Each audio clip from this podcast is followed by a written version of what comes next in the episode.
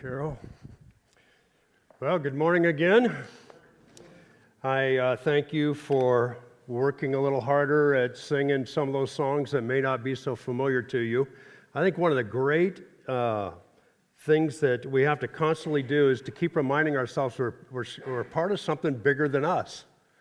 We are a part of something bigger than us. And it's just so easy for worship to get absolutely self centered. And, um, and that isn't worship of God, that's worship of self. Um, and so it's just that constant work. So I know it's more work. Thank you for putting it in, and uh, trust that the Lord will use that to remind us of that. And along those lines, I want to thank you for praying for the churches in Huntington Beach and the Envision. Uh, that's what we're calling that collective of churches. Uh, we prayed for us last week. We met on Wednesday and just had a really good meeting together. Um, you know, one of my main jobs here at Calvary is to take people that God has given great passions for a particular ministry and help them to see that their passion needs to fit into a collective body of Christ with people with different passions. And, and that's no easy task because whatever you're passionate about, you think that's the most important thing and that's what God gave you. But the reality is, we need all these passions working together. And so, one of my main jobs is to fuel people's passion, but so they don't run over people, they actually contribute to other passions and going on. So, for example, tomorrow night, we'll have a ministry staff leader meeting, and the whole point is each of us with our different passions are in and for something bigger than what individually any of us have. And uh, thus, we need to work together. Well, the same thing is true for the churches in Huntington Beach. And uh, it's no small thing to get pastors to think beyond their own church. And it's no small thing to get pastors to think beyond comp- competition to we need each other. And one of the things the Spirit of God is doing in Huntington Beach is He is calling pastors to say, we need each other. We're not competing against each other. I mean, if every church in Huntington Beach was filled to capacity three times on Sunday, just taking the people of Huntington Beach, not even Fountain Valley and the other surrounding cities, there'd still be probably 190,000 people that are not in church. So those are the people that need Christ. And we need each other, and we need to fuel each other in the reaching and getting the gospel out so every man and woman, boy and girl has multiple opportunities to hear and respond to the gospel. Amen? And so that's the beauty of it coming together. One of the pastors uh, who comes in um, drives to church. He doesn't get to walk across the parking lot like I do. And uh, he, he has a route that he drives every Sunday morning before he gets to his church and prays for the different churches in Huntington Beach. That's the spirit we need for the sake of the people that do not know Christ in Huntington Beach. And so, thank you for praying for that. Thank you for praying for Shore Life this morning. It is really important uh, because the world needs Christ, and we need each other to multiply what He is doing. So, thank you for just all the work and effort you put in to, to live life bigger than yourself and to be a part of what God is doing beyond yourself or we as a local church. Well, this year is the year of the Bible, and that's our uh, theme. And so it's a play on the word 2020, um, which obviously is the year that we're now in. Can you believe it? Yeah, if I didn't get to see you last week, welcome to 2020 and uh, what God has in store for us. But it's also a multiplying of 2020 being a description of accurate eyesight. What is at 20 feet, you see as being at 20 feet. And so that's the term that has come up and it's being used, and we're using it of an accurate understanding of who God is, an understanding of who we are and who people around us are, because living accurately with that understanding helps us to live the way God has designed this world and for us to personally live. And so at the bottom of your bulletin is Proverbs 29 18. Now, uh, what's on your bulletin is the New American Standard Version. Where there is no vision, the people are unrestrained, but happy is he who keeps the law. I put three other translations up there, and look what you notice. ESV, where there is no prophetic vision, the people cast off restraint, but blessed is he who keeps the law. The NIV, where there is no revelation, the people cast off restraint, but blessed is he who keeps the law. New Living, when people do not accept divine guidance, they run wild, but whoever obeys the law is joyful. Now, when you read different translations of the same verse and they translate it differently, what do you know? You know that the people who understand the original languages and the culture had a difficult time picking up on exactly what the nuances were intended by the Spirit of God as He gave it to the people of that generation and has preserved it for us down through the years. Now, the challenge with Proverbs is you don't often have an immediate context to try to help you figure it out. And that's true with Proverbs 29 18. The beauty of what you have in Proverbs and in Psalms and other poetry is you have uh, the parallelism of poetry of the first line and the second line, which really helps you to understand what's going on. Because as you can see, there's a lot of different ways to say where there is no vision, or ESV prophetic vision, or NIV revelation, or New Living Translation accepting of divine guidance. But what we see it in contrast with is the law the law. The law is a revelation of who God is and who we are and how to live rightly with God and how to live rightly with the people around us. That's what the law is. And so, obviously, what the first verse has to do, vision or prophetic vision or revelation, is in contrast to the law. In other words, where there is no revelation from God, where there is no vision of who God is, of who you are, of how the world is supposed to work, people live unrestrained. People have to figure it out on their own. They just don't know how to live. And consequently, they live unrestrained lives. But where the law is, where there is a revelation and description of who God is and who we are, and how you live in relationship to God and how you live in relationship to others, and you organize your life under that vision, under that revelation, then you are what? Blessed, it says. You're blessed. Why? Because you're living life as God designed it to be. And so you are blessed.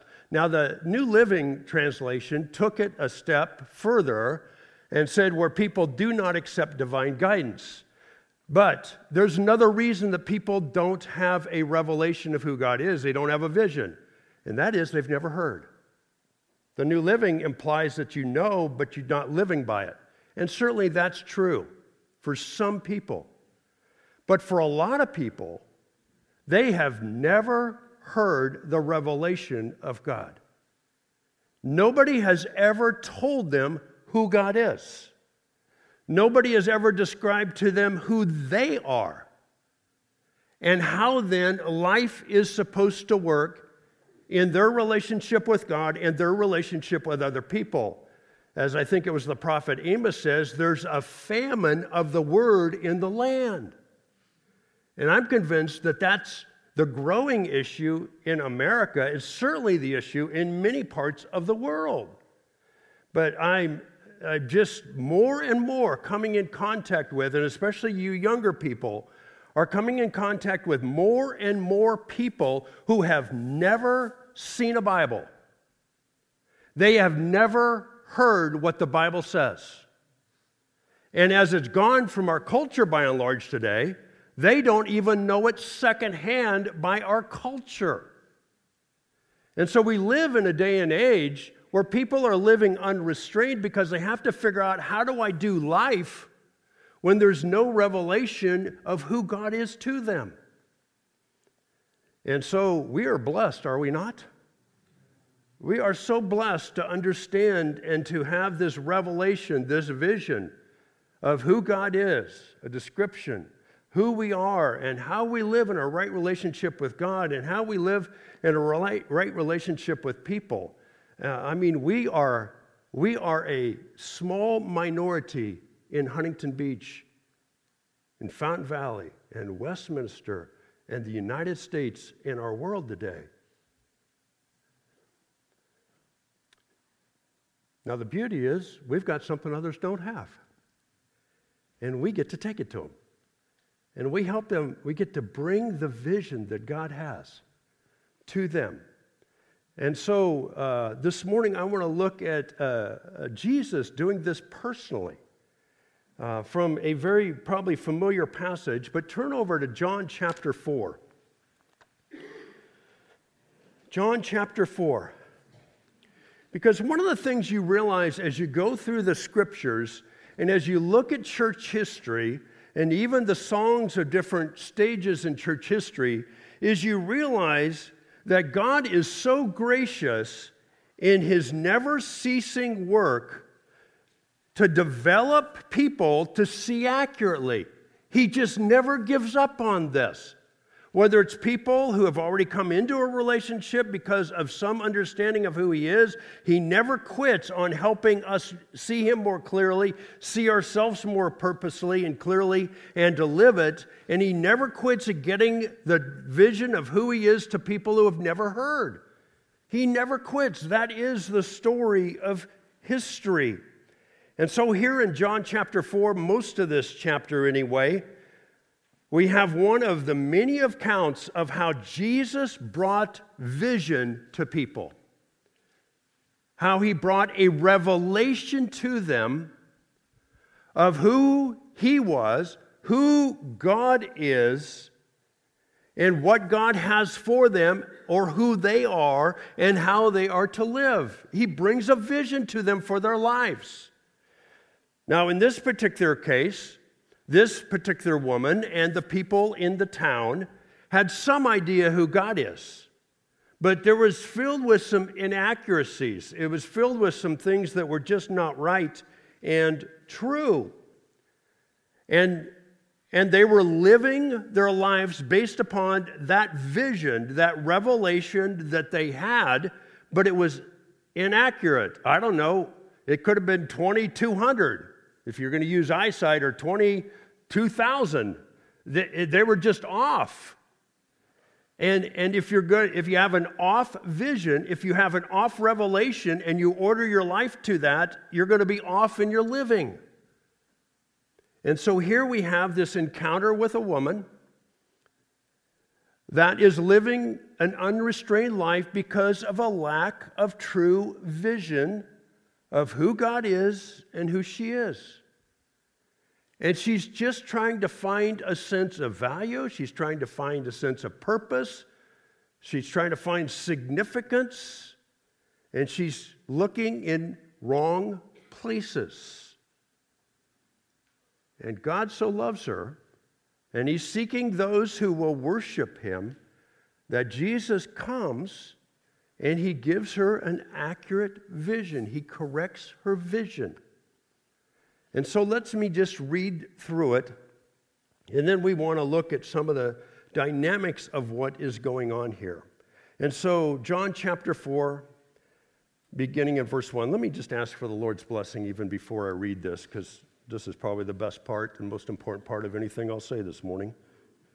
So let me pray. Spirit of God, would you use these words that you gave to the Apostle John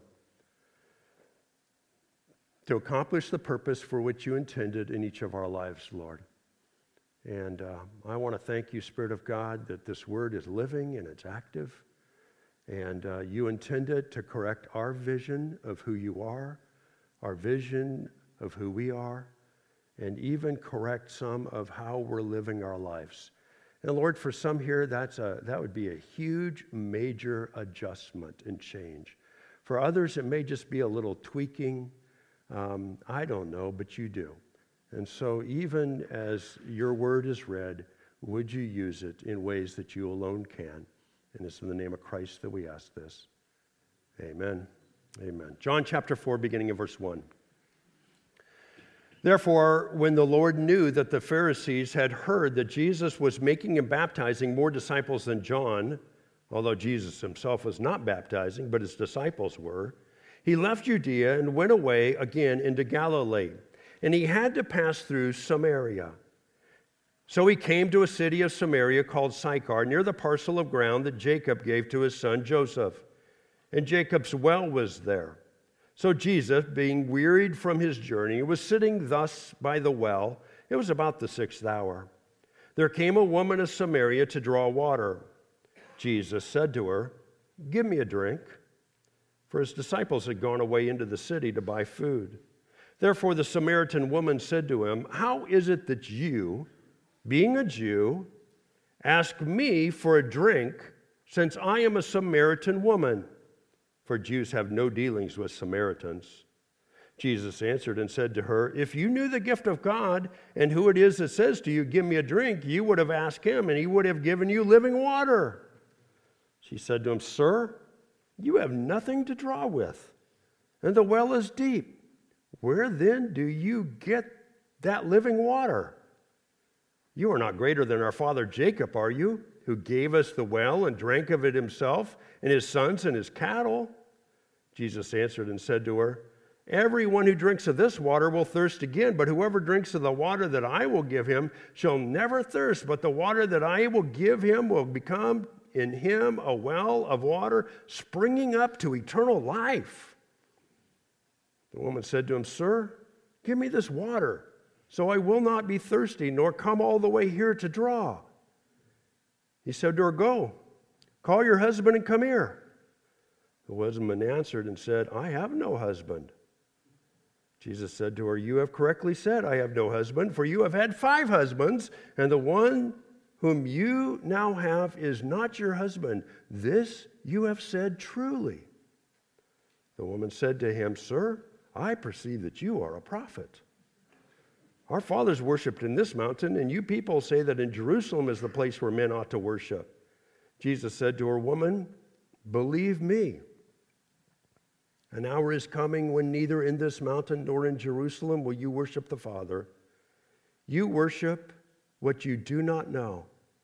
We worship what we know, for salvation is from the Jews.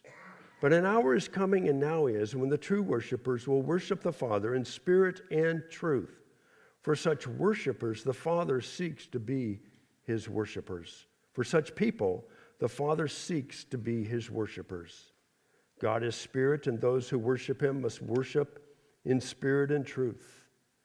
The woman said, I know that Messiah is coming, he who is called Christ. When that one comes, he will declare all things to us. Jesus said to her, I who speak to you, I am. At this point, his disciples came and they were amazed that he had been speaking with a woman, yet no one said, What do you seek? or Why do you speak with her? So the woman left her water pot and went into the city and said to the men, Come, see a man who told me all the things that I have done. This is not the Christ, is it? They went out of the city and were coming to him. Meanwhile, the disciples were urging him, saying, Rabbi, eat. But he said to them, I have food to eat that you do not know about. So the disciples were saying to one another, No one brought him anything to eat, did he? Jesus said to them, My food is to do the will of him who sent me and to accomplish his work. Do you not say, There are yet four months, and then comes the harvest? Behold, I say to you, lift up your eyes and look on the fields, that they are white for harvest. Already he who reaps is receiving wages and is gathering fruit for life eternal, so that he who sows and he who reaps may rejoice together. For in this case the saying is true one sows and another reaps. I have sent you to reap that for which you have not labored. Others have labored, and you have entered into their labor. Well, blessed be the word of the living Lord. Well, there's a lot going on in this passage, and uh, I just want us to see several things about how Jesus uh, comes to this woman who has an incorrect vision of, of who God is. Uh, she's got some understanding, but uh, he comes and he is in the process of developing her to become a devoted follower of who he is. The first thing, that I want you to see is that back in verse number four, there is this divine imperative. Verse 4 and he had to pass through Samaria. That's a fascinating little description. Now, if you were in Galilee and you were going to go north, uh, or if you were in uh, Judea and you're going to go north to Galilee, there was three ways to get there. You could go around to the east and come up on the other side of the Jordan River. You could go around to the Mediterranean and come up that way, or you could take the direct route, which would go through Samaria. Now, most pious Jews would avoid Samaria, as we're told here in the text, because Jews have nothing to do with Samaritans. Why would that be? Well, it's a long history. It goes back to about 900 BC. After Solomon died, uh, the kingdom of Israel split into the northern kingdoms and the southern kingdoms. And uh, Jeroboam in the north, the kingdom up there, didn't want people to go to Jerusalem to worship anymore. He wanted them to have their own allegiances, so he set up idol worship.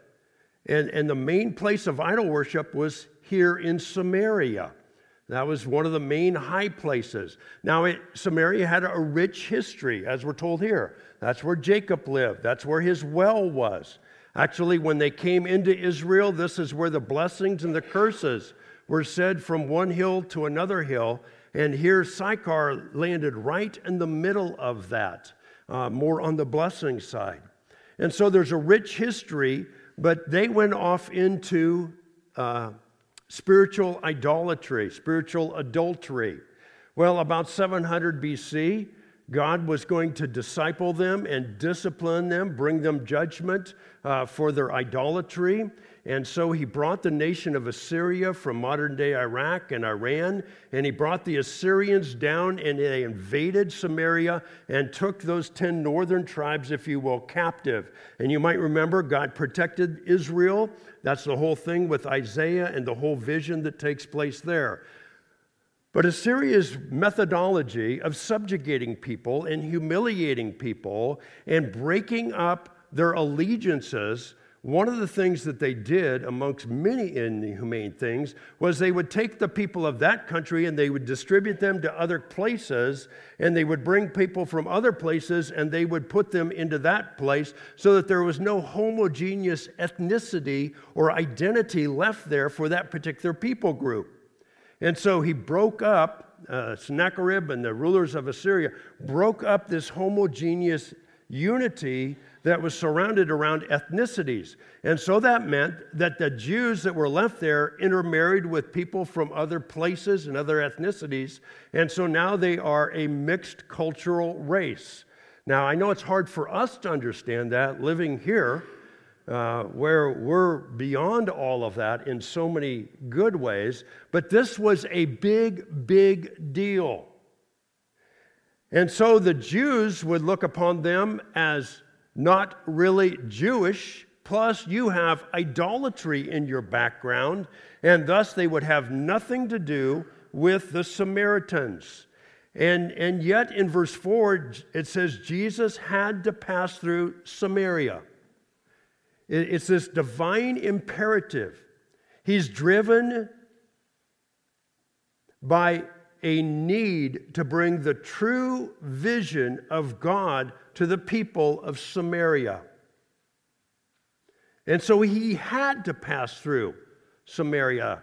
All this really is is taking the Great Commission that he would give three and a half years later of go and make disciples of all nations, baptizing them and teaching them to obey everything, all this is is taking that commandment and placing it upon himself and saying, I'm going to live under that commandment. I'm going to live with this imperative of my life that there's people that do not have a correct understanding of God or who they are, and they're not going to ever have that. So I live under the commandment to bring this to people.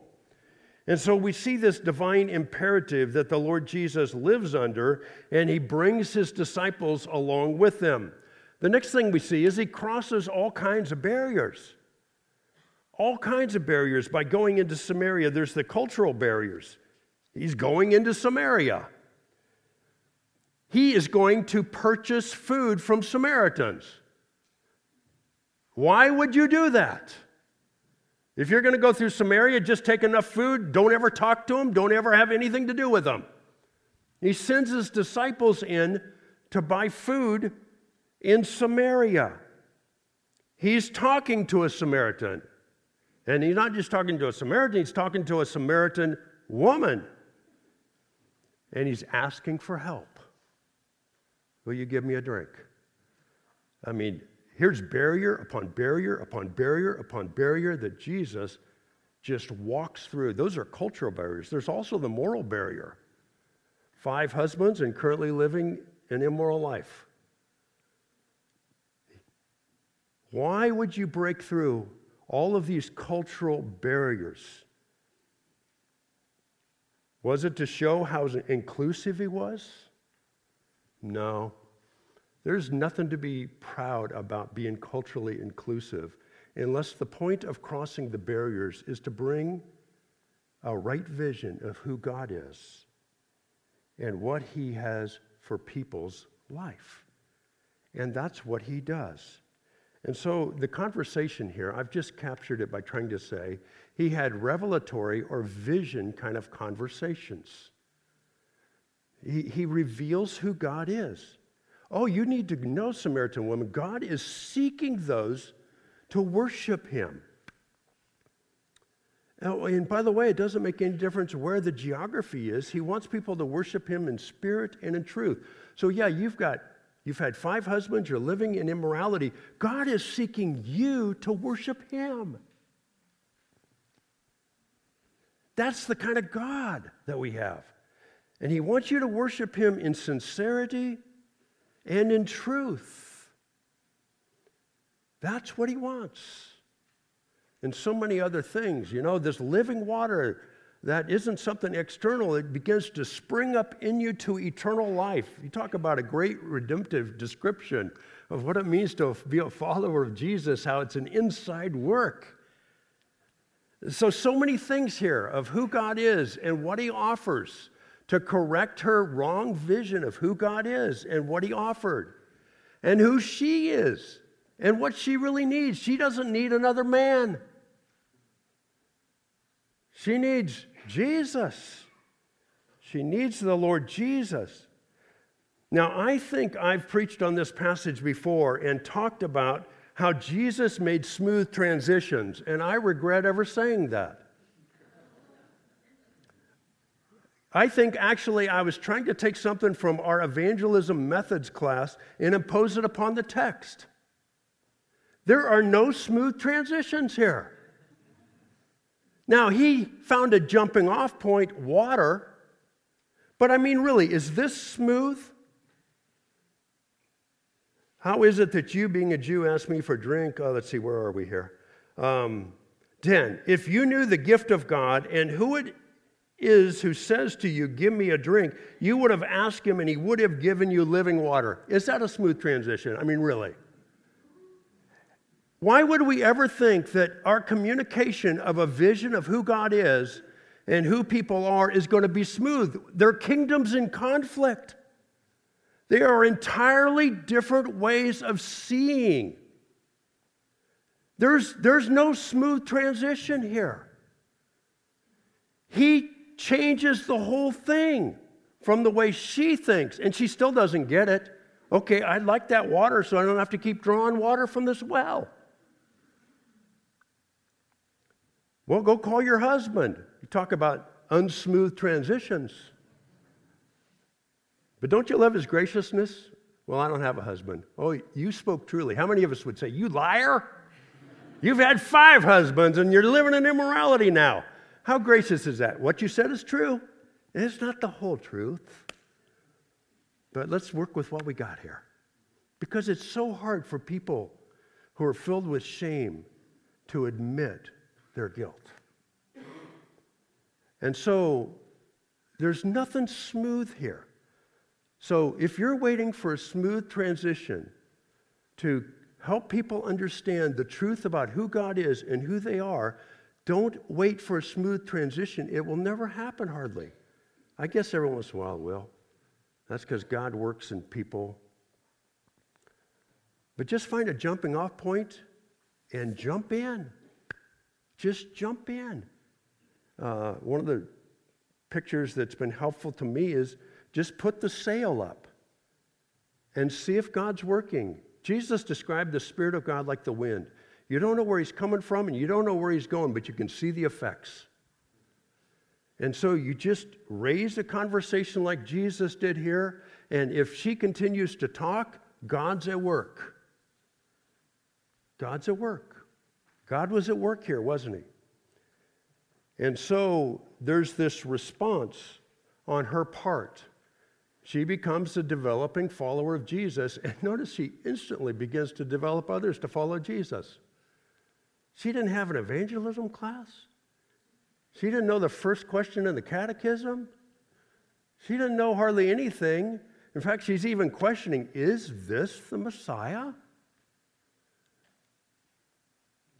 But she becomes a developing follower of Jesus. She's very much in process, and she's already sharing with others what's going on. Now, there's something else going on in this passage because not only is Jesus bringing a, a correct vision of who he is, a revelation of who he is to this woman and to that community, but he's also doing it with the 11 disciples who are with him because even though they've begun to follow him, even though they're baptizing people, as we're told in this passage, uh, they still have a screwed up vision of who Jesus is and what the calling upon their life is.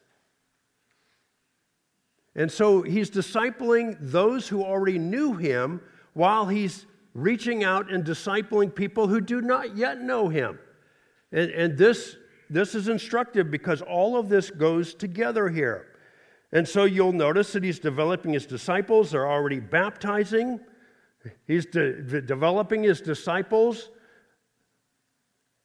You know, wouldn't you have loved to know how the conversation went? Uh, we're going to go through Samaria.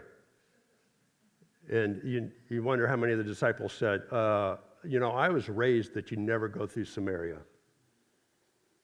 Well, we're going through Samaria. So you, you know, the journey's longer. They may have said, so where's the food so we don't have to depend upon them for anything? Uh, no, we'll buy from them. Buy from them? I can imagine the 11 as they're headed to wherever you buy food, grumbling at each other.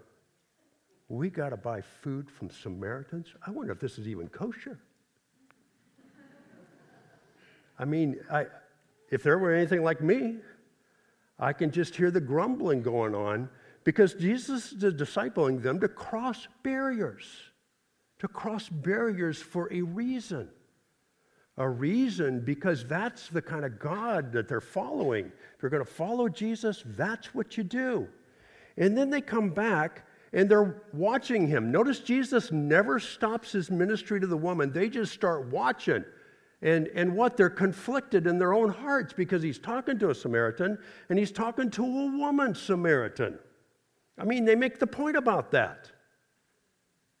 What's he doing? He's correcting their vision of who God is and what barriers he crosses to all to correct the view of these disciples who did not see God nor other people as clearly as they could. And then he uses two very graphic metaphors right out of what's going on right then. One is of eating because they brought him food to eat, and the other is of fields because no doubt there's fields around them that are four months from the time to be harvested. And he uses these physical metaphors to describe spiritual realities that they need to be cultivating and developing in their own heart and life. And so he says to them, I have food that you know not of. He's trying to develop this appetite and eating habit we're developing other people and helping them see the truth about who God is and who they are and their need for Him and what it means to follow Him or to become a worshiper of His needs to be an appetite greater than the physical appetites. Now, did Jesus have appetites? Yeah, he was at the well and he needed a drink, didn't he? But as he was at the well and needed a drink, what was the greater appetite? The woman who was there. And so often the physical appetites are a way to develop these spiritual appetites and to do the will of the Father. Did he need to eat? Yes. But there is something greater in his heart and mind is, and that is the spiritual well-being of this woman and the others who were responding to him. And that could take a very back seat. And so he's saying, disciples, you need to develop a spiritual appetite for developing other people to know me and to follow me, to bring a right picture and vision of who I am and what my purpose for their life is. That needs to be a greater appetite.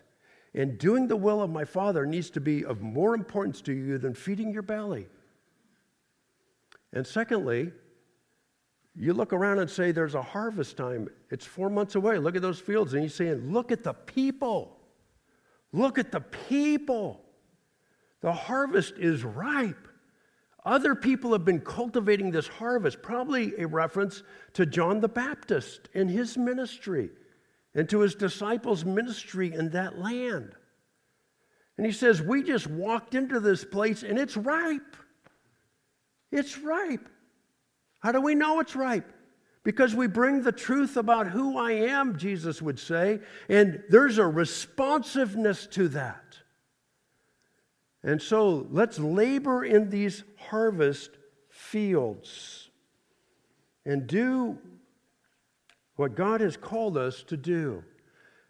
And so, why?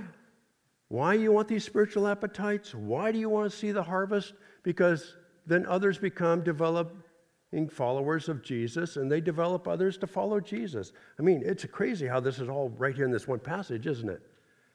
He's developing her, she goes in and gathers all these other people together. They come out, and he ends up spending two days with them. And I believe we have here what he has passed on when he went back to heaven to the believers of all centuries. And quite frankly, if you're a follower of Jesus Christ, you are a result of this. Now, it could be that your mom and dad did it. Could be the church did it. It could be that a fellow believer did it because you were an adult like I was. But you're a result of somebody getting developed by God and by the people who have gone before them to have a spiritual appetite and to see the harvest and to labor in it and to bring a vision of who God is and a vision of who you were as an individual and your need for God and you became a follower of Jesus Christ. That's how it happens. And that's how it needs to happen for the people around us. That's how it needs to happen for the people around us. And so, here, as our mission statement at Calvary, we have this as our mission statement. We go and develop devoted followers of Jesus. And we re- reiterate this at least twice a year on Sunday morning because it's easy to lose focus. It's easy to think this life is about getting to the well and getting the water. That has to happen. But at the well are people who do not have a right vision or revelation of who Jesus is. And we have to have a greater appetite for them and their eternal salvation than we do just getting the water for ourselves. And being at the well, getting water could refer to any temporal task that we're involved in our vocations, our eating, our fixing our car, going to school. I mean, anything. And we need to do those things, and we need to be faithful to those things. But we need to recognize there's women at those wells, there's men at those wells, there's the 19 year old at that well who don't have any true revelation of who God is and who they are. And so they're living unrestrained lives just trying to figure it out. And we are blessed to have an idea based upon God's word of who God is and who we are and we are to come and to develop and devote them into followers of Jesus. And so, when we go and develop followers of Jesus, all we're doing is saying, I'm going to live under the divine imperative. I must go. I must go. And I'm going to cross whatever barriers are necessary. There's no barrier that's going to stop me. and I will have revelatory conversations. I'm not waiting for any smooth transitions. I'm going to look for jump off points, and I'm going to talk about the truth of who Jesus is and the truth of the people's need for him. And where the Spirit of God is working, He'll work. And where He's working, I can't screw it up. And where He's not working, I can't make anything happen. But that's what I'm going to do. Now, we've described what it means to be a developing follower of Jesus in four ways. And uh, the next four weeks, we're going to go ahead and go through those. Um, let me just quickly walk through them right here. Maybe. Okay, here they are. So here they are. Next week, knowing God and living our lives according to the Bible. This all has to do with our relationship with God. How we come into a relationship with God through the life of Christ, his crucifixion, and that arrow up uh, signifies his resurrection.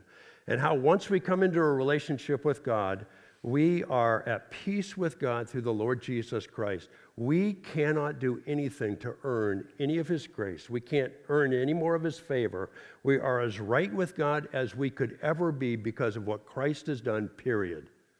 And so we don't go and develop other people to follow Jesus because God will say, Ooh, brownie points for you.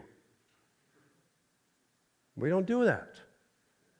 Now, there's effort involved, but it's never effort to earn. It's always just effort and faithfulness to God. And so, uh, Pastor Ed's going to lead us through this next week because, uh, as Jerry said, Jerry and Robin and Camilla and I are going to go down to Nogales next week uh, to do some leadership training with Pastor Victor and the church down there. So, we're going to be gone. But uh, Ed will do that. In two weeks, we're going to talk about how we engage as family in God's church to become more like Jesus because God puts us into this community, and it's the great transformational community. And then how we organize our lives to tell others about Jesus. That's the external part that uh, I've emphasized here. This is the part, by the way, that Jesus was doing with his disciples. Right there. And then there's this part of reaching those and bringing it to other people and there, there's this huge response that in all things, man, we praise God and we depend upon Him in prayer. And so we're going to walk through those four things. But uh, would you just bow your heads, please? And let me just give you a moment to respond to anything the Spirit of God has said through this illustration of the Lord Jesus Christ, any particular development that He's trying to do in your own heart and life concerning your appetites and concerning your labor.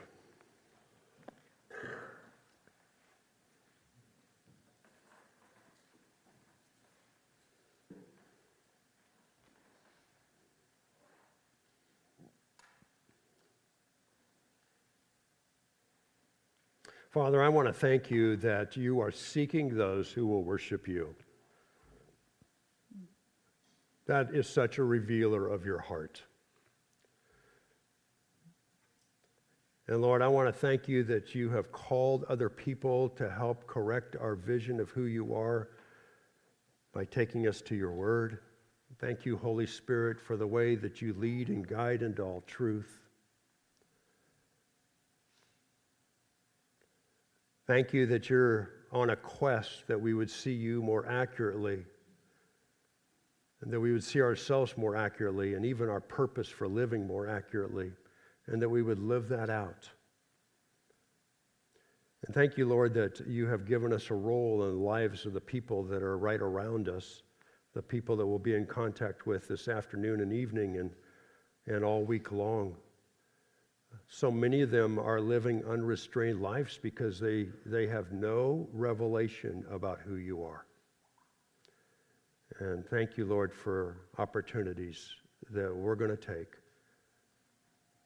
to bring light into their ignorance and to, to correct some things and to bring your revelation. So that, Lord, they can experience what the Samaritan woman experienced, what I've experienced, what so many of us have experienced as they become followers of yours. So thank you, Lord. Thank you for this holistic vision of what it means to be blessed by you. And it's in your name we pray. Amen.